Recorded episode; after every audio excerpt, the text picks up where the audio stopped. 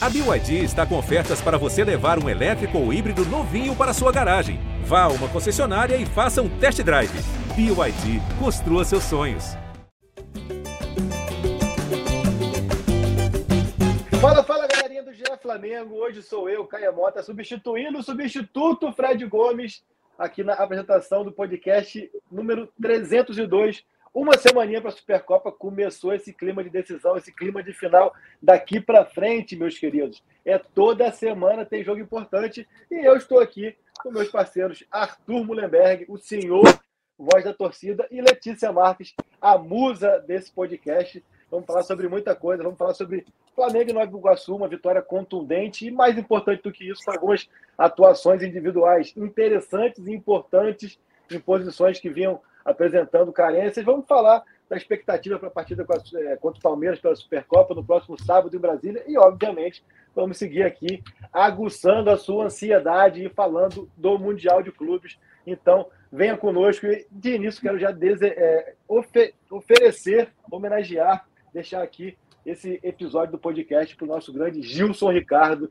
referência máxima da nossa profissão, referência a todo mundo que cresceu, principalmente escutando é, os rádios, a Rádio Globo, escutando os jogos. Ele que era é, setorista de Flamengo há alguns anos, depois foi ponta de partidas, enfim. Ele que tem muitas memórias e recordações no coração de cada um de nós, principalmente nós que somos mais jovens, né, Arthur? A Letícia certamente também pôde acompanhar o Gilson, que trabalhou literalmente até o último dia de sua vida, neste domingo. Infelizmente, ele faleceu aqui no Rio de Janeiro, vítima de um infarto fulminante. Então, Gilson Ricardo, torcedor do Flamengo, a gente dedica para vocês esse episódio do GE Flamengo 302 e passa a palavra para Arthur Mullenberg e para Letícia Marques, quebrando o protocolo. Queria que vocês falassem das suas lembranças com o Gilson Ricardo na latinha. Vai, Delê, vai você primeiro. Oi, gente. Boa tarde, bom dia, boa noite, dependendo da hora que vocês forem acompanhar esse podcast. Fala, Caezinho. E Arthur, que está aqui nessa bancada. Caê, muito obrigada por me chamar de musa, adorei e é sobre isso. Mas alegrias à partes, assim, né? Como a gente já, o Caê já lembrou, fica aqui a nossa homenagem ao grande Gilson Ricardo, ele que participou assim ativamente da vida de todos nós que acompanhamos futebol, principalmente eu posso falar por mim assim, que escolhi a profissão, sempre gostei muito do rádio e acredito que o Caê também por ser bem um pouquinho mais velho que eu, tem umas lembranças muito. Tem muito mais lembranças, mas assim, é, eu sempre escutei muito rádio com meu pai. Meu pai era aquela pessoa que assistia aos jogos de futebol com o radinho do lado para ouvir. E a voz do Gilson Ricardo, com certeza, é uma das vozes marcantes. Então, fica aqui a solidariedade e uma homenagem a ele, rubro-negro, é, como tantos que nos escutam. E é isso. É, meus pêsames para a família e que seja devidamente homenageado por todos, como tem sido nesses dias. É isso, galera. Pô, Gilson Ricardo, verdadeira referência no rádio, no jornalismo esportivo. E desde que eu era moleque, eu ouvia o cara não só como latinha no campo, comentarista, apresentando o panorama esportivo, uma tremenda referência, um cara que descontraiu muito a linguagem esportiva no Brasil, muito importante disso daí, um dos construtores do que a gente tem hoje no esporte, sem dúvida nenhuma, sem Gilson Ricardo, a gente não estaria aqui falando totalmente à vontade no nosso GE Flamengo. Pô, toda a força para a família, é uma honra ter participado da mesma época do Gilson Ricardo. É isso aí. E era Flamengo. Falou muito bem.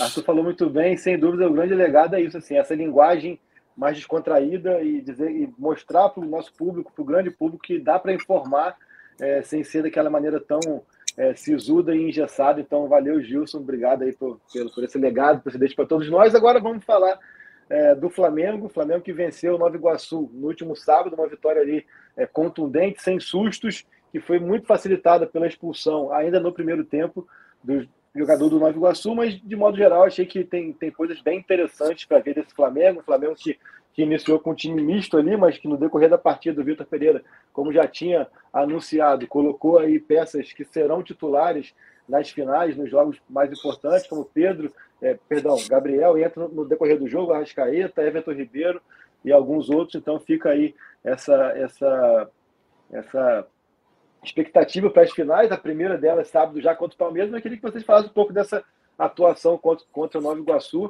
Achei que o adversário, principalmente por jogar boa parte do jogo com um a menos, naquele calor que estava no Rio de Janeiro, é, perde um pouco a referência do adversário, mas olhando mais para o Flamengo, eu vi o Flamengo com características interessantes ali, ali de saída de bola. Achei o Mateuzinho, já que é, eu acho que talvez seja a posição é, com a disputa mais aberta nesse time, que é a lateral direita. O Mateuzinho fez uma partida muito interessante. A gente precisa ponderar em algumas situações até que ponto a vocação ofensiva do Mateuzinho é, pode ser um problema ou não para partidas maiores, como contra Palmeiras e Real Madrid, principalmente. Mas o que temos de objeto hoje para falar é da boa atuação dele contra o Nova Iguaçu, duas assistências, muita participação na fase ofensiva. Gostei mais uma vez do Fabrício Bruno, né? acho que a disputa é, não é tão aberta assim ali com o Davi Luiz e Léo Pereira, mas o Fabrício cada vez mais passa uma segurança e uma confiança para o torcedor, não só pelo gol. Achei muito interessante em muitos momentos o Fabrício participando da construção ofensiva com passes bem verticais, enfim. Falar um pouco do que tirar de positivo desse 5 a 0 apesar da fragilidade do adversário, como é que vocês viram essa partida. E como já é padrão, quando eu estou aqui apresentando, eu lanço o tema e vocês dois vão falando. Não vou chamar um, chamar outro, não. Então é com vocês. Ah, o meu padrão é deixar a Lelê falar primeiro, sempre. Eu já ia falar, como eu comecei, deixa o Arthur começar. Deixa que eu deixo, que assim que a defesa toma gol, né? Você sabe, é, né? Assim que a defesa é, toma gol. É, exatamente. Se a gente fosse uma dupla de zaga, Arthur, a gente não estaria tão sincronizado, né? O goleiro ia estar tá querendo bater na gente. Ah, com certeza. Mas, Caê e Arthur e a galera que está acompanhando, falando um pouquinho dessa partida, né, contra o Nova Iguaçu, curiosamente o Flamengo venceu por 5 a 0 assim como foi no Carioca do ano passado. E aquele gol, se eu não me engano, foi aquele gol de falta da Rascaeta, né? A memória de vocês com certeza exato, é melhor que exato. a minha. Foi, foi lá em Volta Redonda. É. Esse jogo com gol de falta Rascaeta. Esse jogo foi o primeiro jogo que eu fui oficialmente na temporada, então acho que fui batizada pela torcida do Flamengo. Um jogo bem fácil, claro, mas assim, é, dadas as, as expectativas, né? Assim, Vitor Pereira, a gente trabalhou isso durante a semana. É, o Vitor Pereira tinha essa ideia de equilibrar os minutos, porque tinha uma diferença muito grande na minutagem dos atletas que estavam sendo titulares e dos reservas imediatos. Eu acho que o principal exemplo aí a gente tem no Eric, que tinha jogado acho que menos de 20 minutos até essa partida contra o Nova Iguaçu. Então, o Vitor Pereira, numa análise ali numa, com a comissão técnica e com o próprio jogador, e claro, com o departamento de futebol, entendeu que era necessário equilibrar os minutos e fazer com que todos os atletas, ou a maior parte deles, tivesse ritmo já projetando a Supercopa e, claro, já de olho na semifinal do Mundial.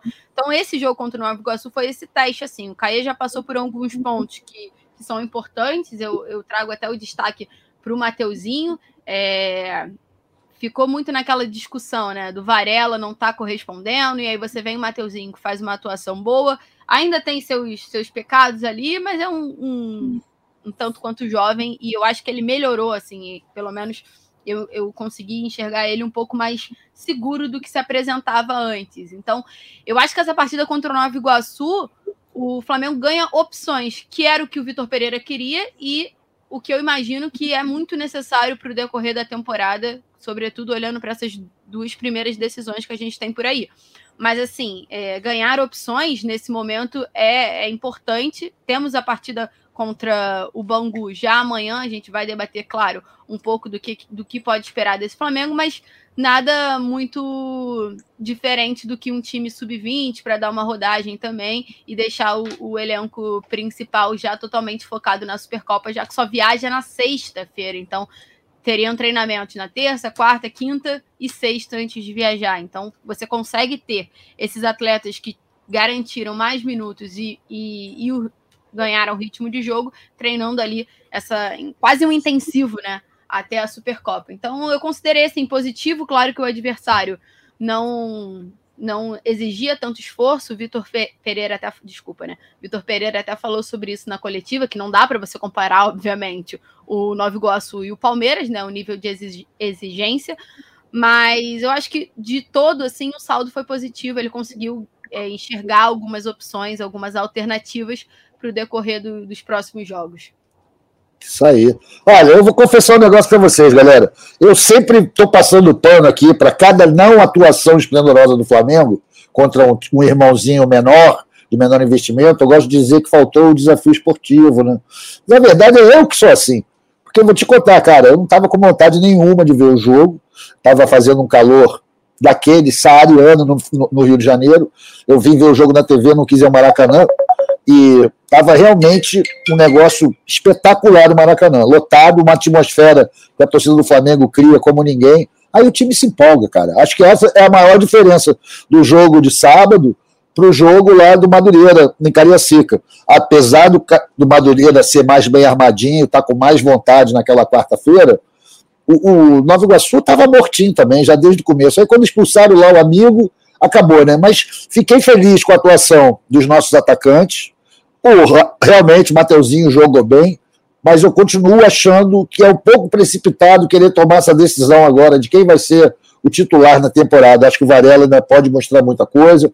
O Mateuzinho a gente conhece bem, né, cara? É a quarta temporada dele com a gente. A gente sabe que tendo um cara bom, uma sombra ali, ele, ele cresce. E é bom, ele é jovem, é melhor para o Flamengo. Vamos ver se o Varela não vira uma decepção. Por enquanto, eu acho que ele está na fase de testes ainda, né? Tá, tem que mostrar alguma coisa, está devendo, isso é ótimo. Mas foi legal ver o Felipe Luiz voltar naquele calor, compadre, o cara, 36 anos, jogou 90 minutos, muito bom, muito bom. Ele estava todo feliz depois disso. E claro, os gols do Pedro, do Gabigol e do próprio é, Bruno. É, caramba, Fabrício, Fabrício Bruno. Bruno. Fabrício Bruno. Pô, foi ótimo. O Flamengo estava tranquilo, um jogo que não valia muita coisa, mas a gente sabe que esse carioca, galera, se vocês forem olhar a, a, a tabela da Taça Guanabara, o que vale é a nona, a décima e a décima primeira rodada para o Flamengo. Porque a gente vai pegar os três patetas e se ganhando deles, acabou o Guanabara, pode descansar e esperar chegar a decisão. Mas agora, o nosso foco, obviamente, está no jogo de sábado contra a, a, o Palmeiras, lá pela Supercopa. Acho que foi uma boa preparação. É óbvio, vamos ter assunto aqui agora para falar sobre o jogo de Bangu amanhã. Cada um deve ter sua opinião sobre o que deve acontecer. Né? É, por enquanto, eu acho que o Flamengo, no Carioca, está mantendo a competitividade, competitividade e também está deixando que o Fluminense sonhe um pouco. É importante para o campeonato não morrer.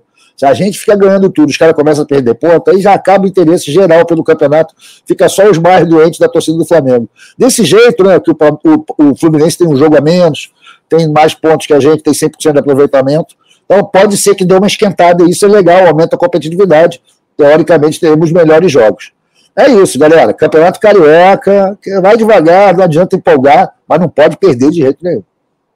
Pois é, cara, eu, eu não participei aqui na, no último episódio, estava envolvido lá com a estreia do Brasil no Sul-Americano Sub-20, mas eu acho que, assim, de modo geral, é preciso que a gente, muitas vezes, coloque, é, é, é esfrie um pouco essa questão é, das críticas e da cobrança. Não que não possa criticar, não estou aqui como sommelier de torcida, mas é apenas, apenas tentando trazer um pouco de racionalidade para o que é esse início de temporada, assim, cara. É, pegando num cenário que seria um cenário normal e ideal em qualquer clube do mundo, é, você teria um mês, um mês e meio de treinos, e nesses treinos você faria um jogos, jogos treinos que não seriam transmitidos, e você teria suas certas dificuldades, ou então, como, como o Arthur falou, você se mobilizaria mais em um ou em outro, e é isso que tem acontecido no Carioca, ao meu ver. É natural que você vai jogar em Cariacica, que tem ali um tropeço, seja por conta da, da falta de, de, de mobilização, seja porque outro time se fechou muito, ou por você estar num time não, é, num dia não tão bom, seja por, por cansaço ou seja por, por, outros fatores. Eu acho que o fato de, dessa pré-temporada, de modo geral, ser televisionada, ser transmitida, isso acaba com que se criem situações que eu acho que não, não, não agregam em nada na formação de um time, que é, que é o que passa hoje o Flamengo, né? É a formação de um novo time com novos conceitos, com novos posicionamentos e tal. Então, acho que assim, é, não é benéfico de maneira alguma para o Flamengo ou para clube algum que, que esses jogos é, iniciais de, de, de pré-temporada, posso falar aqui, que são oficiais por conta do Carioca, é, tenham esse tipo de, de avaliação e de cobrança tão, tão rígida. Até porque, quando acontece também, quanto aconteceu é, no sábado, por exemplo, que você vence por 5 a 0 com uma atuação é, sem sustos e até com alguns lances é, de, enfim, de bonitos assim, de futebol ofensivo, eu também acho que significa muito pouco para uma avaliação de trabalho, principalmente porque é, a preocupação do Flamengo não deve ser ofensiva, né? Acho que naturalmente você tem que, é, é óbvio, ajustar com o que o Vitor Pereira pensa, ajustar com esses novos é, posicionamentos e movimentos que o Vitor Pereira quer, mas naturalmente pela quantidade de qualidade que você tem no setor ofensivo, você vai criar muitas chances ofensivas, ofensivas muitas chances de gol, você vai é, ter muita posse de bola. Eu acho que o que chama mais atenção é mesmo a fase, a chamada fase defensiva, que aí sim você vai ser testado dentro de um, de um, de um conceito novo de jogo e já, em, já em partidas muito importantes, como vai ser no próximo sábado contra o Palmeiras. Né? Até por isso eu acho que vale trazer um pouco mais, aprofundar um pouco mais esse debate de Varela ou Mateuzinho e passava-se muito também com o Rodinei. Eu acho que assim, a gente até o futebol brasileiro de modo geral e o Flamengo em especial, por ter tido Leandro, Jorginho, Léo Moura e tantos outros é, laterais com capacidade ofensiva muito grande, muita qualidade de linha de fundo. É, então, assim, eu acho que muitas vezes a nossa avaliação de um lateral, se ele foi bem ou se ele foi mal, é quase que restrita a participação dele boa ou ruim na fase ofensiva, né? Eu acho que vale a pena ter em mente isso nessa disputa Mateuzinho e Varela, muito essa questão, assim, até que ponto é, o Varela ele não vai tanto ao fundo, ele não vai ser um cara que vai dar tanta essa profundidade ali como lateral, não, não vai ser um cara que vai ter esse futebol vistoso, mas que defensivamente ele oferece características que serão importantes para você enfrentar um time que tem Dudu, que tem Rony, ou então depois você enfrentar um time que tem Vinícius Júnior caindo por aquele setor. Então, assim, eu acho que tudo isso tem que ter, tem que entrar na avaliação e não ser uma avaliação estritamente da parte ofensiva, né? Não estou aqui falando que eu prefiro o Varela, que vi muito pouco como o Arthur também falou, ou o Mateuzinho, que fez uma grande partida assim contra o Nova Iguaçu, mas é, é um debate que precisa ir um pouco mais a fundo de que maneira que o Vitor Pereira quer que esse lateral seja útil para ele. O Mateuzinho, pô, ele, superou agora e chegou à marca de 20 assistências é, no pós-Léo Moura, que já vai fazer quase 10 anos que o Léo saiu. Ele é o lateral com mais passos para gol, seja esquerda ou direita. Ou seja, a, a, a vocação e a capacidade ofensiva dele, ninguém nunca colocou à prova mas teve muito, tem muito uma questão defensiva, até que ponto ele tem é, essa capacidade física de posicionamento e tático de cumprir funções defensivas, que era também um grande gap, um grande problema com o Rodinei. Em algumas partidas ali que ele foi é, exigido, ele cumpriu o papel dele defensivamente e era cobrado porque pô, ficou muito defensivo e não foi no fundo. Então, assim, é entender um pouco mais de que maneira que um ou outro pode ser importante em determinada partida. Ah, aqui a gente tem uma partida que o adversário não não tem tanta profundidade, não ataca tanto pela direita. Podemos colocar o Mateuzinho que vai dar esse escape ali por aquele lado ali do, do campo e, e, a gente vai, vai poder usar esse setor é, de maneira um pouco mais, é, entre aspas, desprotegida defensivamente. Não, a gente vai pegar, vou dar um exemplo prático, muito prático aqui, um Real Madrid com o Vinícius Júnior. Você vai querer bater de frente, Mateuzinho com, com Vinícius Júnior, os dois partindo para o ataque e deixando buracos, ou a gente vai querer ali um, alguém um pouco mais é, conservador para fechar espaço, entendeu? Então, assim, é, tem muita coisa para a gente entender um pouco mais e não é simplesmente quem deu passe para gol ou quem não deu passe para gol, quem participou do jogo ou não. Às vezes é, passa muito por isso. Né? Então, assim, é, fico nessa expectativa de ver o que, que o, o Vitor Pereira é, pensa e vai colocar em prática, mas acho que é, que é uma disputa por posição que vai além do que a gente muitas vezes vê diante do, de, de, nossos olhos com muita facilidade, que é quase sempre a parte ofensiva. Não sei se vocês concordam com isso ou não.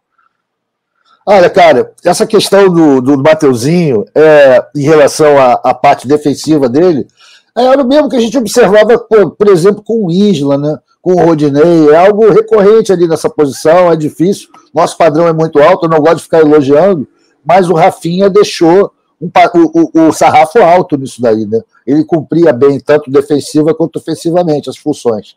E, porra, esse papo de enfrentar o Vinícius Júnior, cara, no caso do Mateuzinho, eu acho que é tentar uma abordagem tipo passiva-agressiva, sabe? Pô, pô, tu vai fazer isso comigo, cara? Pô, tu vai acabar com a minha carreira, bicho. Porra, aqui é o Flamengo, fez você, não faça isso. Tipo, apelar pro bom coração do Vini. Eu acho que é a melhor técnica, a melhor estratégia pro nosso amigo Mateuzinho, se ele tiver de titular contra o Vinícius, contra o Real. Tu acha que, Letícia, você votaria em quem? Cara, o Caê, na hora que você estava falando que, que essa é uma boa discussão, de fato é, mas eu acho que talvez ela seja até um pouco maior, porque eu não sei se, se todo mundo acompanhou a, a entrevista do Vitor Pereira após a, a partida, ele cita, né, que são dois laterais com características totalmente diferentes e que vai ter que montar um Flamengo numa função de jogo para cada qual, né, com as suas devidas características. Mas cita também a necessidade de um terceiro lateral. Então, assim, eu, a, a, sensação que dá é que talvez o Flamengo ainda não tenha encontrado o lateral perfeito, digamos assim, né? É bem complicado, assim, Caí. Se você me perguntar o que, que eu escalaria para a Supercopa, é injusto a gente pensar que o Mateuzinho pode não ser titular, sendo que ele fez aparições melhores que o Varela. Mas eu acho que o Vitor Pereira vai com Varela. Tá entendendo? Agora, o que eu faria, eu acho que eu iria com Varela também. É, eu concordo é, pela, pela, questão mesmo do, do, do, desafio que você vai ter, repito, mais uma vez, até uma expressão chata de falar, fase defensiva, mas é como se fala hoje em dia. Então, assim, é o desafio que você vai ter por ali, cara. Você vai, vai ser muito mais é, é, desafiado, você vai, vai, passar muito mais apuros por ali do que no jogo, obviamente, com todo respeito com o Nova Iguaçu, né? Então, assim, é, toda essa questão vale é, colocar na ponta do lápis. Eu também acho que, até pela experiência de ser um jogador que jogou Copa do Mundo e tudo mais, é, isso pesa também um pouco a favor do Varela. Acho que sim, a disputa é, segue muito aberta, mas é, tem alguns fatores. O, o, o, que eu quero trazer de reflexão aqui para o nosso ouvinte é bem isso assim, cara. Assim, é entender que, principalmente no futebol atual, é, nem sempre os laterais vão participar tanto é, do ataque como a gente gostaria, como a gente se acostumou a ver. Do outro lado de, do campo, nós temos um, é, um, exemplo muito prático disso, que é o Felipe, né, que também está longe de ser um lateral que vai ao fundo, que participa tanto assim da fase ofensiva, mas consegue ser um lateral, obviamente, muito mais equilibrado, até pela capacidade técnica e pela experiência do que o Varela. Enfim, vamos ver o que, que, que o Vitor Pereira vai decidir aí pela frente, já puxando nosso, a nossa resenha aqui para o jogo do próximo sábado. Acredito que aí sim começa a temporada, aí sim é um jogo que mexe muito com o torcedor, com todas as expectativas. O que, que vocês têm, têm imaginado, têm previsto essa final contra o Palmeiras aí no próximo sábado? Uma final que, assim, muita gente ainda questiona a questão da Supercopa. Eu já falei aqui algumas vezes, eu sou um, um incentivador é, 100% desse tipo de competição. Acho que você cria um calendário um pouco mais é, é, atrativo para o seu torcedor. E a CBF, de certa forma, tem dado sorte, porque quase todas as Supercopas tiveram muito essa questão da rivalidade. Né? Flamengo e Palmeiras em 2021, Flamengo e Atlético Mineiro em 2022 e Flamengo e Palmeiras novamente agora. Lembrando que a primeira em 2020 foi Flamengo e Atlético Paranaense. Então, assim, acho que aquela coisa, ah, é um jogo de, é um jogo de abertura de temporada, tanto faz o que acontecer perde muito do efeito a partir do momento que você tem pela frente o seu maior rival dos últimos anos, né? É, mas esse negócio que você falou é muito importante, cara, porque eu acho que é uma competição maneira, que dá moral, é perfeita para zoação, principalmente no início da temporada, né? Que o pessoal ainda está envolvido com questões menores, como os regionais. Agora, o que seria bem legal é que realmente fosse o primeiro jogo da temporada. Por quê? Porque você pegaria os dois times mais ou menos igualados em questão de treino, entrosamento, né? E a gente tem aí já os dois times disputando seus rurais, o que traz para a gente o problema imediato, que é o jogo terça-feira, o jogo de amanhã contra o Bangu, que já virou um motivo de preocupação no Palmeiras. Os repórteres perguntaram ao Abel, né? Você vai, vai poupar? Eu não vou dizer, porque senão o cara já sabe que eu vou poupar. Ou seja, não precisava ter isso. Se todo mundo jogasse como a primeira data, data do calendário, fosse essa competição, né? Seria muito maneiro e todo mundo entrava meio que zerado, todo mundo meio caixa preta. Vamos ver o que, que vai rolar. É isso, acho que a gente tem uma competição maneira que o Flamengo gosta de ganhar e que é ótima para pilha da torcida, da moral, é muito legal e deixa aquela, aquela sede de vingança de quem perdeu pra, quando se jogar na liga, né? Quando for o caso de duas federações diferentes se enfrentando, é muito bom. É, e assim, cara, e tem muito essa questão é, é, até que ponto, falei, falei há pouco no, na minha, no meu primeiro comentário, né, até que ponto o estadual não passa a se tornar um problema para esses clubes, né? Tipo, como a gente falou do Flamengo e Palmeiras, eles ficam muito mais expostos a cobranças, e o Palmeiras também está sendo muito cobrado lá, é o nosso próximo tema aqui. Eles ficam muito mais expostos à cobrança do que realmente conseguem é, fazer com que janeiro, com que o seu início de temporada seja algo para você montar o time, para você projetar a temporada. Você acaba sendo cobrado por partidas que não têm nenhuma relevância no seu calendário e acabam atrapalhando, como você bem falou, que a Supercopa seja o primeiro jogo da temporada. Se a gente pegar em condições é, normais, era para ser o primeiro jogo da, da, da temporada. Era para o estadual não existir ou começar depois. Porque você pega dia 28 de janeiro, você entende que é um período de três a quatro semanas de início de temporada para todos os clubes. Mas acaba que o estadual, por estar estrangulado num calendário em que ele muitas vezes é o problema, acaba tendo que ter esses jogos antes e acaba são jogos também que, por exemplo, se o Flamengo não tivesse a Supercopa e o Mundial, certamente esses quatro jogos disputados seriam disputados por time sub-20 ou por time com, com, muito menos jogadores do, do, primeiro escalão, como tem sido. Né? De quatro jogos, três deles foram jogados com o time principal. Então, isso foge totalmente o que seria ideal dentro de um calendário. Eu acho que aí o problema é muito mais existir o estadual da maneira que ainda existe do que a Supercopa não ser a partida que abre a temporada. Né? É, e aí, Letícia, o que, que você acha disso aí? Que, é, qual, qual o peso e relevância que você dá para a Supercopa e também para o estadual? Vamos falar primeiro da Supercopa, porque é um clássico contra o Palmeiras, um adversário que vem sendo, eu acho que quase que uma pedra no sapato aí do Flamengo, já, não no sentido de, de derrotas e tudo mais, mas assim, no sentido de que é o principal rival ali, né? Por conta dos altos investimentos, desde 2018, mais ou menos, os dois figuram nas principais competições fizeram a final da Libertadores, já fizeram outra decisão de Supercopa. Então, eu, apesar de ser jogo único, ser uma competição que não tenha tanto valor assim, se você analisar pela torcida, é, não, talvez ela não seja tão atrativa, mas assim, ganhar, falar isso quando tá ganhando é fácil, né? Mas assim, pensar num Flamengo é, perdendo a Supercopa para o Palmeiras a três dias de embarcado mundial, não é um cenário agradável no Ninho do Urubu e nem na Gávea.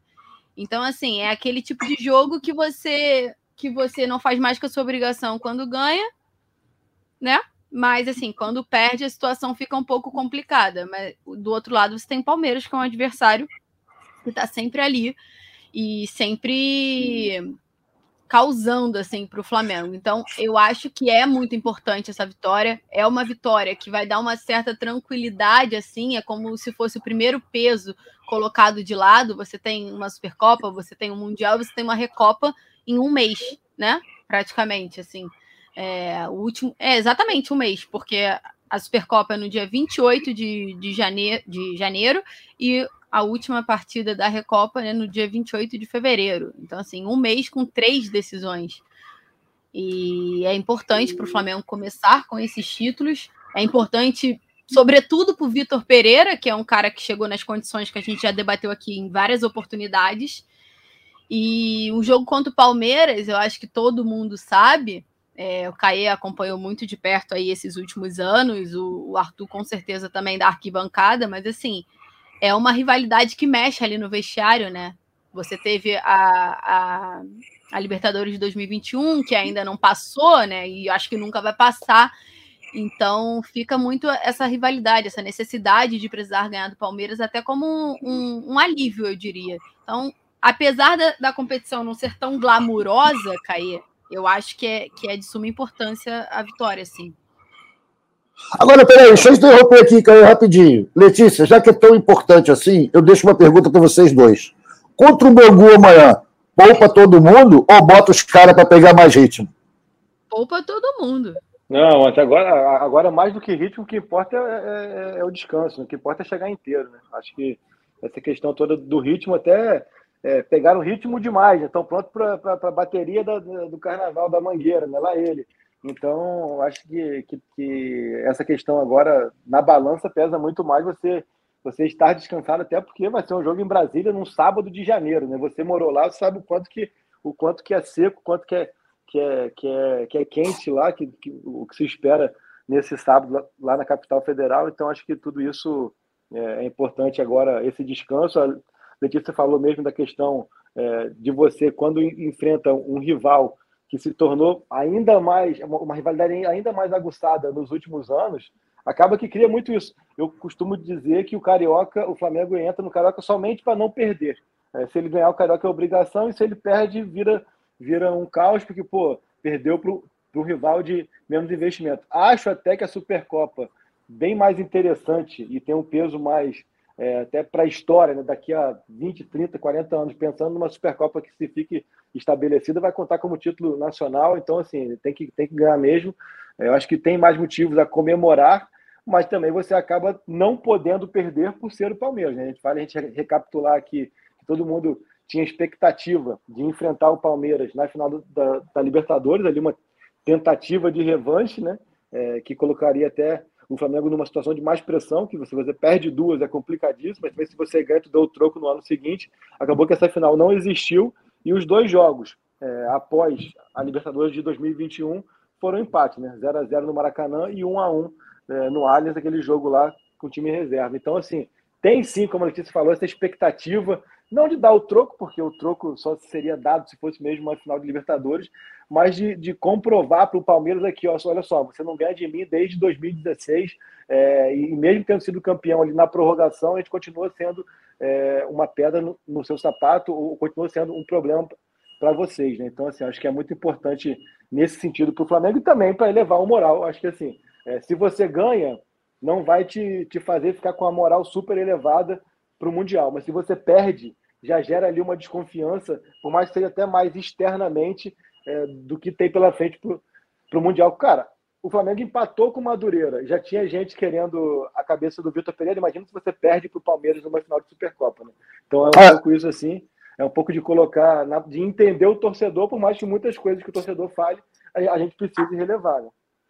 Ah, eu concordo com vocês. Eu acho que realmente, contra o Bangu, nosso grande Banguzão, tem que mandar só os cria, tem que descansar todo mundo. O jogo lá em Brasília exige muito fisicamente, tem essa importância psicológica, épica, que a torcida espera que o Flamengo se imponha contra o Palmeiras, como tem feito sempre, né, nos últimos anos. Eles não conseguem ganhar da gente, ótimo, ganharam quando não podiam ganhar. Agora, é aquele lance que o Caio falou. No Carioca, cara, o único time que pode perder um Carioca é o Flamengo. Para os outros é tudo louco. Se ganhar, show de bola. Se perder, tá tranquilo, pô, o Flamengo é muito mais forte. Já uma Supercopa, ninguém perde, né, brother? Ninguém perde uma Supercopa. São dois jogos, chegou lá, jogou, jogou dois grandes times que já vem com um título pesado cada um na mão. E é isso, vamos lá, vamos ver se o campeão da Copa do Brasil vai superar o campeão do brasileiro. Eu acho que o Flamengo tem mais chance que o Palmeiras. Mas é um grande jogo, duas camisas pesadonas, e a gente precisa torcer como se fosse um jogo que valesse muito apesar de não valer tanto. Eu acho que tem muito uma questão aqui do que esperar de cada time, né? É, eu acho que o Flamengo também entra com mais chances, digamos assim, é, por eu achar que tem um time melhor, mesmo se a gente pegasse a temporada passada, e na final de 2021 mesmo fez uma partida melhor, é, perdeu por circunstâncias ali, mas parabéns para o Palmeiras, foi merecido. Agora, se você pegar o Palmeiras, que perdeu dois titulares, o Scarpa e o Danilo, e o Flamengo, que não perdeu ninguém, ainda trouxe de, de volta o Gerson, é, acho que é um cenário que indica para o Flamengo um certo favoritismo, ou pelo menos uma condição um pouco mais favorável de enfrentar essa partida. Hoje mesmo o Palmeiras é, sofreu com protesto de torcida é, em seu centro de treinamento, com pichações contra a presidente. Então, assim. Blogueirinha, blogueirinha, pô! Toda essa questão, acho que assim, o Flamengo, além de ter uma condição técnica melhor, um elenco, acho um pouco mais, é, um pouco mais de qualidade e que não, e não perdeu peças, pelo menos inicia a semana com um clima muito mais favorável e sem pressão e tranquilo para encarar essa partida. Né? Então, acho que é, passa muito por isso. Vai ser uma partida com predominância do Flamengo na torcida, né? É, como de hábito, ainda mais em Brasília. Então, acho que, que todo esse cenário acaba sendo favorável ao Flamengo. Resta saber se o Flamengo vai se ajudar. Né? O me ajuda a te ajudar. Né? Tem tudo isso também, de entender como o Flamengo vai se impor essa partida em Brasília. Lembrando que em 2021 foi uma partida em que o Palmeiras surpreendeu o Flamengo logo no início com um gol do Rafael Veiga, consegue virar a partida do Flamengo com gols do Arrascaeta e do Gabriel ainda no primeiro tempo, mas acaba sofrendo um empate aí na disputa de pênaltis. Tem uma, uma performance histórica e épica ali do Diego Alves, em que o Palmeiras tinha dois pênaltis para marcar e fazer o gol, não marca nenhum dos dois, e quando vai para as alternadas, o goleiro ainda defende a cobrança, se não me engano, do Danilo e do Mike, perdão, e o Flamengo é campeão com o pênalti do Rodrigo Caio. Então, assim, é, não é dar um peso maior do que a Supercopa tem, mas é entender que as circunstâncias, seja de calendário com o Mundial pela frente, seja do adversário, que é um grande rival, tornam essa competição é, bem mais importante, né?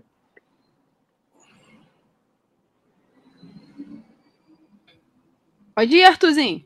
É, mas eu não tinha o que argumentar agora, pô. Só se eu tivesse contra o que o Caio falou. Não, mas é isso assim. Né? Fala, fala, Letícia. Não, a gente passou bem a limpo aqui é, essa questão da, da Supercopa. Acho que falar um pouco de que, de que escalação que cada um de vocês mandaria para campo, por mais que seja uma escalação aí que todo mundo tem meio que na ponta da língua, com exceção da, lateral direita, de que, que time que vocês acham que o Flamengo vai mandar a campo, porque acredito que esse time é, de sábado vai ser o time que vai jogar a semifinal do Mundial e tudo é, se espera que jogue a final do Mundial, né? Tem, tem, tem, tem algo a fugir sábado? daquele time da ponta da letra? De sábado, Caia? Eu acho que o time de sábado, que o, o time que, que vai enfrentar o Palmeiras é o mesmo que, que, que vai jogar o Mundial, você acha que não? Ah, o ti... ah, tá, tá, tá, tá. Não, eu tinha entendido que o time de sábado, tipo, contra o Nova Iguaçu. Eu falei, ué, como assim? Não, não, não, não, não, o time do próximo Não, sábado. com certeza. O time, o time que vai enfrentar o Palmeiras deve ser o time da semifinal também. Mas, Caê, antes da gente debater, ou, ou já debatendo esses 11 aí, é, que o Vitor Pereira vai levar a campo, a gente falou pra caramba do Mateuzinho e do Varela, mas eu acho que uma outra dúvida ali que surge talvez seja o Fabrício Bruno na zaga. Ele também vem pedindo passagem, então Será que vem uma mudança ali do que a gente está acostumado a ver é, entre Davi Luiz e Léo Pereira? Não sei, o que, que você acha? Joguei essa bola para você.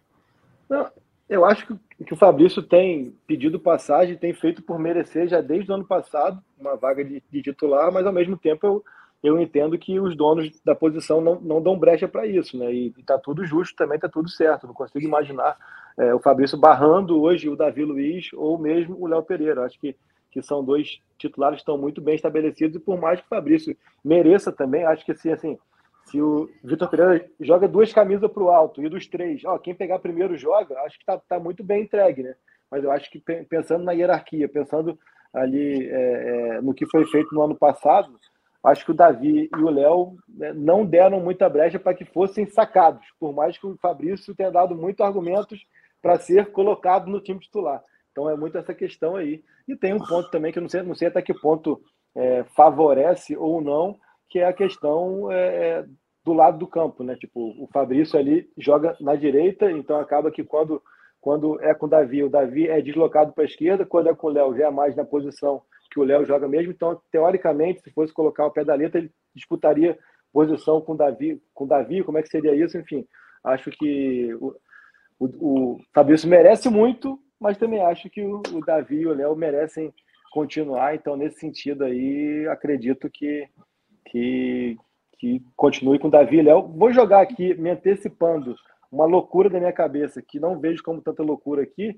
Eu acho que o Fabrício talvez seja uma boa opção para jogar numa linha de quatro no lado direito, pensando numa final com o Real Madrid. É um zagueiro que é muito rápido, tem força física, tem capacidade de recuperação. Eu acho que no enfrentamento com o Vinícius Júnior, que é o que a gente tem falado aqui repetidamente, eu acho que você preparar um Fabrício para jogar ali, como foi o Militão, por exemplo, na Copa do Mundo, eu acho que pode funcionar mais do que você colocar o Varela ou o Mateuzinho, mas aí você vai estar assumindo que você está mudando o seu time para defender o Vinícius, o que eu não acho que seja problema nem vergonha, né? Então aqui, já, já mudei a pauta lá para frente, mas acho... Tá, mas só para não me perder, Caio, eu quero falar esse negócio aí que a, que a Letícia levantou, porque eu acho que os próximos três jogos do Flamengo, tirando, tirando do Bangu, o heróico Bangu lá da Zona Oeste, eu acho que tem muito a ver, estão muito relacionados ao que foi realizado no ano passado, né, que levou o Flamengo até essas duas competições. Então eu vejo o Léo Pereira totalmente titular disso daí, junto com o Davi Luiz, cara. Acho que nenhum treinador, ainda mais o que chegou agora, vai mexer nisso, porque é uma coisa que eu acho que até faz parte de uma ética interna. Claro, tem coisa lá, o cara tá muito mal, tá machucado. Não é isso no caso. Mas você, de repente, com esse lance de botar três zagueiros ali para fazer linha de quatro, tirar o cara, do, do Mateuzinho e o Varela, né, sair, não resolver o problema, empurrar com a barriga, pode ser uma, beleza. Eu só acho que. Seguinte... mais até como, como alternativa para esse jogo contra o Real especificamente. Né? é, pois é. Como, como, formação definitiva, não. Assim, eu entendi isso, que era uma coisa tática, né? Um, pô, vamos fazer isso agora contra esses caras. Pode ser, brother, pode ser. Agora, eu continuo apostando muito na secação e também no apelar para os bons sentimentos do Vinícius Júnior. Mandem e-mails, entre nas redes sociais dele, fala para ele segurar a onda, afinal de contas, ele sabe como é importante para o Flamengo o Mundial, que por real não vale porra nenhuma. Então vamos apelar para os bons sentimentos do nosso menino, tenho certeza que ele será sensível aos pedidos da massa rubro-negra. Outro nome que eu acho que a gente acabou passando batido aqui, mas que fez um bom jogo contra o Nova Iguaçu e que tem feito um início de temporada interessante, para não falar ainda muito bom, mas interessante, é o Cebolinha, né?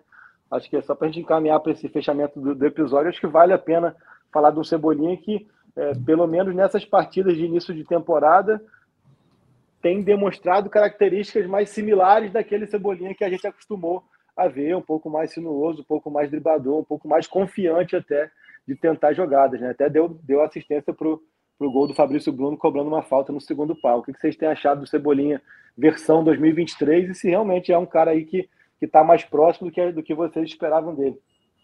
Pô, Caê, posso falar, Arthurzinho? É claro, meu amor, sempre. Não, então, é, eu até entrei um pouco nisso na análise, né? Eu destaquei o Mateuzinho, como eu já falei, e destaquei o Cebolinha. Não acho que ele tenha feito, pô, uma partida extraordinária, mas eu acho que foi uma boa partida para ele, assim, foi uma boa oportunidade. O Vitor Pereira comentou que tem conversado com ele, assim como faz com todos os jogadores, mas que tem dado motivação em especial para o Cebolinha também. O Cebolinha, no final da temporada passada, é, o Dorival brincava quase que a cada coletiva que ele estava melhorando e que ele ia chegar no, no auge tão logo. É, hoje, nesse início de temporada, ainda não é o Cebolinha que o Flamengo é, com, é, esperava na contratação, não é o Cebolinha que eu acho que todo mundo tem no imaginário, mas é, é talvez o Cebolinha que se mostre mais é, disposto a chegar nesse, nesse auge, assim, se a gente puder falar dessa forma. É, você viu um jogador que estava tentando o jogo, ele trazia a marcação, tentava quebrar a linha, é, dominou ali o lado esquerdo, é, fez umas boas jogadas individuais também, que é o que a gente tem do Cebolinha no imaginário. Então eu, eu vejo que, que ele está melhorando e num, se a gente conseguisse projetar assim a médio prazo, eu acho que o Cebolinha vai ser talvez o 12 jogador ali do Flamengo mais importante da temporada. É, eu pelo menos espero isso dele e acho que o que ele mostra até o momento é que ele pode é, cumprir essa, suprir né, essa expectativa aí minha, né? Falando assim pelo que, que a gente vê desde que o Cebolinha chegou no Flamengo e o que ele pode apresentar. Mas aí o Arthur vai dar um outro lado ou vai concordar muito ou vai discordar de mim. Pô, agora você fez uma previsão com 100% de possibilidade de acerto. É isso. O, o, Cebolinha certamente ainda não é aquele Cebolinha do Grêmio que foi vendido para o Benfica, mas já é um Cebolinha melhor do que o do ano passado do Flamengo, mais adaptado, mais confiante e mais certeiro também, né? Tem acertado mais as coisas. E, pô, ficou claro uma coisa, ele, a gente tem que dar essa, essa atenuada na análise, porque, pô, são três carnes assadas que o Flamengo pegou, né, cara? Quatro carnes assadas. Então, Exato. vamos ver aí. Grandes tem times. Ter esse porém. É, pegou quatro carnes assadas, porra, ninguém foi em cima dele, tudo certo. Ele é bom jogador. Agora, contra o Palmeiras, a gente vai ver, porque ele certamente vai entrar, né? Eu, eu boto fé que ele pode ser realmente um 12 jogador, ou 13, porque acho que no meio-campo a gente vai ter o Matheus França chegando também muito forte.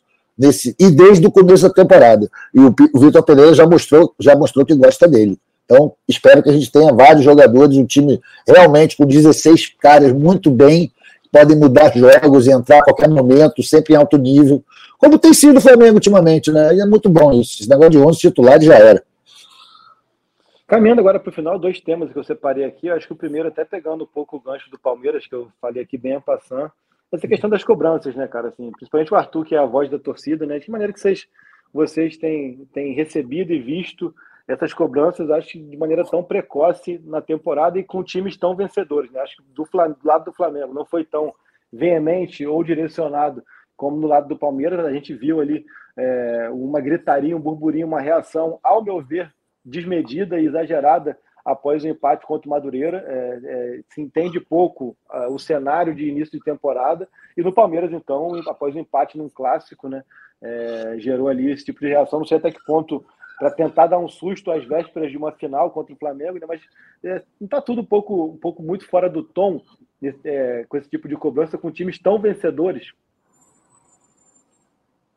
Olha, cara, eu vou falar para você uma coisa, porque eu falo, como é difícil falar em nome da torcida, eu falo em meu nome, né? Também. É, esses, esses momentos agora que antecedem é, esses jogos importantes da temporada, o Mundial principalmente, cara, é a hora da corneta moleque, a corneta arte, para se divertir, para manter a tradição. Ninguém, na verdade, está preocupado, porque a gente sabe da fragilidade dos adversários, sabe do pouco tempo de trabalho, o Vitor Pereira chegou agora, os caras vieram de férias, é normal, certo cansaço, e falta de, de desafio esportivo, que a competição rural traz, como nenhuma outra, mas que se você sentar o cara ali para conversar, fala a verdade aí, irmão. Tem ninguém preocupado com o Flamengo, porque sabe que tem grandes jogadores, um potencial é que não, e não deu nem tempo. Se o, digamos assim, bate na madeira, vou bater aqui. Se o Vitor Pereira fosse o Paulo Souza de Barba, né? cara, em um mês tu não consegue estragar um bom trabalho. O Dorival deixou um bom trabalho talvez em uma condição muito melhor né, do que o Dorival pegou o time. Então, acho que vamos ter um pouco de cornetagem, sim, sempre, mas a cornetagem sincera, reclamação que você deve levar a sério, preocupar a comissão técnica, provocar mudanças, acho que não. Por enquanto, não tem menor motivo para isso. Eu? Vamos lá. Lê, lê, lê, lê, lê, lê, lê, incomodando barulho aqui porque tá, tá coisa. Mas vamos lá. É, Caê, assim, é, eu acho que ninguém entra querendo perder, né? Parece meio clichê, assim, óbvio, mas o time do Flamengo traz aquela ideia do que eles são capazes. Internamente, o vestiário é, são muito é muito unido, né? Os jogadores são muito juntos e tudo mais, e, e se entendem como vitoriosos devido a tudo que, que já conquistaram, principalmente desde 2019 para cá. Mas ao mesmo tempo é um elenco que não se satisfaz, né? Ah, eu vejo como um elenco que busca sempre mais e que sempre se acha capaz de conquistar mais coisas e conquistar de forma melhor também, né? Então, apesar de todos os títulos, claro que em algum momento, principalmente nesse início de temporada, assim como foi em 2022 também e em 2021, as cobranças são muito são muito grandes e se tratando de campeonato carioca, né, que o nível é um pouco mais baixo, se você for pensar já no, nos próximos adversários do Flamengo, né? Tem o Palmeiras aí pela Supercopa, uma semifinal de Mundial nesse ano, mas assim, é, você pensa que, que o Carioca, num jogo mal contra o Madureira, já acabou tudo, o técnico não, não serve, professor Pardal, e aí puxam outras, outros técnicos que passaram por aqui também. A torcida realmente, de fato, vem com muita cobrança em cima do time, mas um time que a gente tem que entender que ainda está em pré-temporada praticamente, está devagarzinho. Foram três jogos, se eu não me engano, dois jogos, né, com o time titular. No terceiro jogo, que seria com o titular, ele usou ali para mesclar um pouco. Então o time ainda está em adaptação, natural que a torcida é, e a torcida tem esse papel de querer e de exigir ainda mais. A cobrança eu ainda vejo no tom, Caí. Vamos ver como é que vai ser depois da Supercopa, né? Eu acho que mesmo com Supercopa e tudo mais, acho que pensando numa escolha que o Flamengo fez, né? E aí isso é muito mais responsabilidade da diretoria, do Marcos Braz, do Bruno Espino, uma escolha que o Flamengo fez, acaba que deixou o Vitor Pereira numa situação aí onde ele acaba sendo muito pressionado com muito pouco tempo de trabalho, né? mas não tem para onde fugir, é futebol, como você bem falou aí, entre a primeira final e a terceira é um período de um mês, então são cinco jogos para conquistar três títulos num período de 30 dias, enfim, é, é, a gente precisa é, concordar aqui de que ninguém estabelece um novo trabalho é, em, em, em tão pouco tempo, mas a partir de que você, por acaso, não conquistar o que se espera nesse período, aí sim você começa a entender até uma avaliação de não do trabalho, mas do que ele pensa para o time, de, da maneira que ele quer arrumar o time, do que ele pode melhorar ou piorar, ou até mesmo da avaliação individual de alguns jogadores. Eu acho que até aqui, até ali, e com recorte tão, tão, tão vazio, podemos falar assim, ou tão pequeno, é, como foi o jogo contra o Madureira, eu acho muito pouco, mas enfim, o torcedor é soberano, eu só acho que ele precisa ter essa percepção aqui é, do quanto que, que vale esse tipo de cobrança ou não. Passando rapidamente aqui sobre o tema mundial de clubes, para a gente não, não deixar passar batido, ingressos esgotados para a final, né? ou pelo menos no que a FIFA é, coloca à disposição ali. E ingressos esgotados passa muito isso, obviamente, é, pela expectativa dos marroquinos, até com o Idade Casablanca. Vale lembrar que o ingresso da, da final também é o ingresso de terceiro e quarto, então eles acreditam e veem ali com boa possibilidade que o time deles esteja nessa disputa, mas acho que passa muito isso aí, é uma mensagem do quanto que o torcedor do Flamengo está se mobilizando para ir ao Marrocos e está é, otimista ou então pelo menos ansioso para essa partida, né? Que, que você, como que vocês viram esse, esse esgotamento tão rápido aí da carga, pelo menos que a FIFA colocou à disposição nesse primeiro momento de venda de ingressos? Se surpreendeu a vocês, já que, por exemplo, a gente teve aqui há pouco tempo a final da Libertadores em Guayaquil, onde os ingressos até o dia do jogo não estavam esgotados. Agora, pensando já numa final de Mundial bem mais longe, lá no Marrocos, já estão esgotados. Como é que vocês viram essa movimentação da torcida do Flamengo? Já estava bem ansiosa, querendo saber quanto, quando que ia começar a vender o ingresso. Vai, Lelê.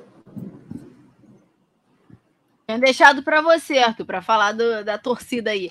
Eu até brinquei, Caê, na, na live que eu participei do sorteio na, do Mundial, né? Que a expectativa era que os torcedores do Flamengo conseguissem ir, e, sobretudo, se o Flamengo chegar à final, é, é um confronto bem maneiro, né? Se tu pensar assim, considerando que o Flamengo chega à final e o Real Madrid também, né? Porque são dois fatores ali. Uma final entre Real Madrid e Flamengo, uma final histórica de níveis absurdos. absurdos. O Real Madrid, é, o Natanzinho até comentou, né? Saudade, Natanzinho. Beijo para você.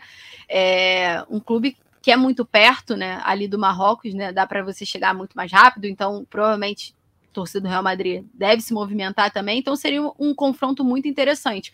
Mas pensando na semifinal, que pelo que parece os ingressos estão já esgotados, né? Ou a grande parte deles, assim, mas pelo que, que eu vi de relatos, já não estavam mais conseguindo comprar, né? Sete horas após a abertura das vendas online, já não conseguiam mais comprar os ingressos. Para a semifinal, eu acho bizarro, assim. É, eu acho bizarro uma movimentação muito grande de torcedores do Flamengo. Inclusive, já fica aqui é, uma, um, recado, uma lembrança. Deve rolar um Aeroflá no embarque do Flamengo. Então, os torcedores que estão nos ouvindo, fiquem ligados, porque já está sendo movimentado aí o, a torcida e até o aeroporto para abraçar o time, muitos desses torcedores que não vão poder estar no Marrocos, né, para ver de perto é, a participação do Flamengo no Mundial. Então, quem puder estar no Marrocos, desfrute, é o que eu falo, porque é uma oportunidade singular demais e acho que a torcida do Flamengo vai representar muito bem no Mundial. Falou bonito, meu. Falou bonito. Pô, eu quero muito ir, cara, mas eu não tenho dinheiro. Entendeu? O problema é esse. Se encontrar uma maneira inteligente e não criminosa de ir até lá sem gastar dinheiro vai ser do cacete eu vou. Mas eu acho um eu achei bom você colocar o, a observação de inteligente e não criminosa, né? Porque criminosamente você conseguiria ir. é sempre bom acertar pelos sete lados, né, Lelê? Mas eu queria dizer que, poxa, eu acho uma coisa do outro mundo, cara. Você vê uma final de Mundial que já esgotou as entradas da torcida do Flamengo, é uma força da natureza. Assim como, e é bom fazer esse disclaimer aqui, cara, que a atividade de cambista é um fenômeno mundial. É lógico que pô, o time de Casablanca ela deve ter comprado a Vera para a semifinal, acredito, mas para a final o nego está segurando a onda. Mas os cambistas estão lá e às vezes o torcedor compra porque está ali, comprou, vai comprar a final, meu time vai perder na semi, mas eu faço um dinheiro na final, em cima das economias do abnegado rubro-negro que vai arrastar seu corpo até Marrocos. Eu acho demais, está de parabéns todo mundo que está indo. É uma prova da força da torcida do Flamengo. E a gente sabe que não é só. Ah, a torcida do Flamengo tem muito rico. Não é isso, cara. Tem nego que vai fazer grandes sacrifícios econômicos para poder estar tá lá prestigiando e dando força para o Mengão. Porque tem isso, torcedor que vai, não vai para ficar olhando, tudo bem, se estiver ruim, eu vou comer um restaurante maneiro, passear no bazar e comprar os, uns pratos de latão. Não é isso. Os caras vão realmente para apoiar o time. Vão gritar muito, vão criar a atmosfera com a qual o Flamengo está acostumado a jogar e que geralmente funciona a nosso favor, a nosso favor né? Então eu fico profundamente sensibilizado e emocionado com essa torcida do Flamengo do que, é que ela é capaz, mesmo atravessando o Atlântico. Isso é uma loucura. Parabéns aí para você, torcedor do Flamengo, mesmo você que não está indo, mas está jogando aquela energia positiva para quem está lá do outro lado, defendendo o nosso manto. Eu queria só falar uma coisa aqui para não esquecer, Caizão, você que é apresentador, não passar batido, que é pela marca do Gabigol, que faz quatro anos hoje, né, que chegou ao Flamengo, e a marca que ele alcançou, que agora ele é o décimo ou décimo primeiro artilheiro do Flamengo. É um negócio. É, ele está em décimo primeiro ainda. Falta ainda alguns golzinhos para ele ultrapassar o Índio. É isso, galera. Então é isso, caminhando aqui para o final desse episódio, que era para ser pocket e foi large. É, a gente queria pedir para vocês considerações finais e palpites para Flamengo e Bangu. O que vocês esperam dessa partida? Lembrando que ano passado foi 6 a 0 o Flamengo no Maracanã. Então fica aí a palavra com vocês. E se a Letícia tiver até alguma atualização, informação da situação do João Gomes, João Gomes voltou a treinar. O Flamengo tem que mandar em breve a lista, a listagem, né, Letícia, dos inscritos no Mundial é, para a FIFA, até que ponto tem alguma possibilidade ou, ou risco, ou, é, enfim, do João pintar e de volta a ficar à disposição ou não, essa mesma questão mesmo protocolar de que ele volte a treinar, mas ele até a próxima segunda-feira, que é quando fecha a janela é, na Europa, tudo vai ser resolvido ou para o lado de Lyon ou para o lado de Wolverhampton. E deixa também seu palpite para o Bangu. Ou para o lado do Flamengo, né, Caio? Porque assim, é, o cenário que a gente é, deu recentemente não mudou muita coisa, porque foi na sexta para sábado, né? Quando João Gomes foi reintegrado no, no treinamento e treina normal, com todo o elenco. Claro que não foi relacionado para essa partida contra o Nova Iguaçu, mas ele está participando da atividade normal com todo o elenco do Flamengo. O que a gente sabe é o que está todo mundo no, no, radar desde então, né? O Wolverhampton acionou o Flamengo para uma, uma proposta, o Flamengo aceitou, João Gomes aceitou, tudo certo. Quando o John Textor, né, que é acionista do Botafogo, mas também é acionista do Lyon, soube dos valores, ele ligou diretamente para o presidente Rodolfo Landim é, e cobriu a proposta, né? Deu 2 milhões a mais, cerca de 19 milhões de euros. O Landim topou, né, na figura do Flamengo, claro, e tudo mais, só que desde então a negociação está um pouco estagnada, porque praticamente você precisa é, convencer o João Gomes a aceitar a proposta do Lyon. Já, teve, já tiveram algumas conversas com, com o representante do Lyon, e o cenário hoje é esse. E Wolverhampton, obviamente, não ficou satisfeito com, com, com essa negociação, né? E em nenhum momento tentou contrapor a proposta, fazer uma nova proposta, fazer algo melhor, enfim. É o que parece, é o que a gente sabe, deixou um pouco de lado essa negociação, então você fica nessa pendência se o João Gomes vai aceitar, né? Se de fato essa negociação é, vai render frutos ali para o futebol francês. E futebol é muito isso, né? Uma, uma loucura e a gente está monitorando para ver o que, que que fim vai dar essa essa parada do João Gomes, mas o panorama ainda é esse. Ele, ele hoje, inclusive, treinou normalmente com o elenco também. E aí, claro, como o Caê falou, em breve tem que mandar a lista do, do Mundial. E tem que ter essa definição até dia 31, na verdade, porque é quando fecha a janela lá no futebol francês e também no futebol inglês. Então tem, temos mais ou menos é, uma semana, né? Praticamente uma semana para essa negociação ter um fim. E para essa partida contra o Bangu, eu acho que o Flamengo vai, pelo que a gente conseguiu apurar aqui, né, até o momento, assim, o Flamengo deve usar, é, em maioria, o sub-20, algo próximo do que foi utilizado contra o Aldax é, talvez há, há a possibilidade de entrar alguns reservas, alguns substitutos nesse, nesse, nessa lista de relacionados. Então deve ter alguma alteração por ali. Mas acho que, que o Flamengo acredita na vitória. Acho que 2 a 1 2 a 1 2 a 1 para viajar. E claro, para você lembrar, né? Sempre bom deixar claro: o Flamengo vai para essa partida contra o Bangu amanhã, que vai acontecer lá em Volta Redonda, e, em sua maioria, o elenco principal, acredito eu, que praticamente todo mundo fica no Ninho do Urubu, treinando com foco total na Supercopa. O Flamengo viaja para Brasília na sexta-feira. Esse é o meu destaque final. Uau, Bom, cara, primeiro fazer um comentário rápido aqui, né? John Textor, malandro velho, entrou só para tumultuar e atrapalhar o negócio, né? E aí estamos aí com esse risco agora. O João deve estar frustrado. Eu espero que consiga fazer o negócio. Ele me parece que foi um cara que sempre quis jogar na Inglaterra, mesmo que o Lyon seja um time de primeira divisão, ele prefere jogar no, no Wolves. Enfim, cara, vamos ver o que, que vai rolar. Eu espero, desejo o melhor para esse moleque, João. Até que se o melhor for voltar para o Flamengo, que seja.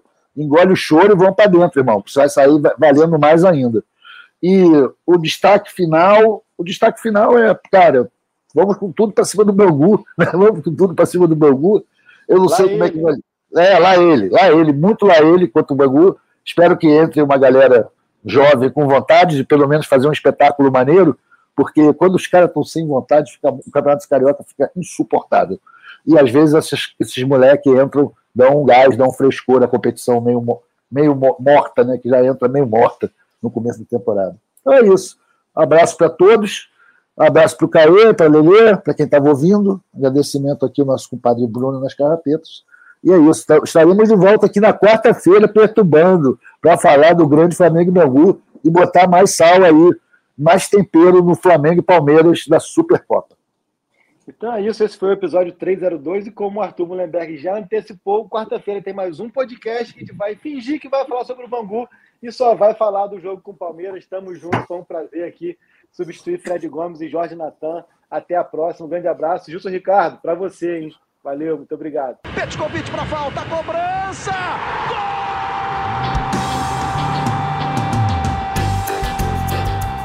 Sabe de quem? rubro-negro, da nação, é o GE Flamengo.